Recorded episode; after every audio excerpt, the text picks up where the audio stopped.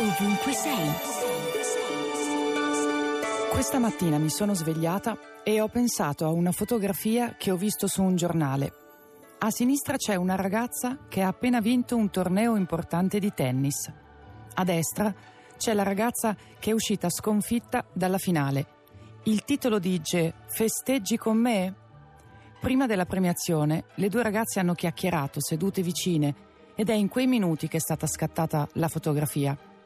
Durante la cerimonia di premiazione, la vincitrice ha detto che avrebbe preferito un pareggio se nel tennis esistesse il pareggio, così avrebbero potuto vincere insieme. La ragazza che ha perso è stata la prima ad essere invitata alla festa della vincitrice. Leggendo l'articolo ho scoperto che sono molto amiche da quando hanno cominciato a giocare da piccole fino agli infortuni degli ultimi mesi in cui si sono supportati a vicenda. E ho pensato a tutte le volte in cui, se non ci fosse stato un amico, non sarebbe stato così bello. E mi sono detta che forse per capire qualcosa di una persona devi osservare i suoi amici.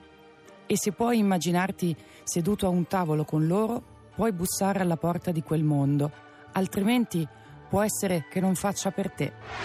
Radio 2, ovunque sei.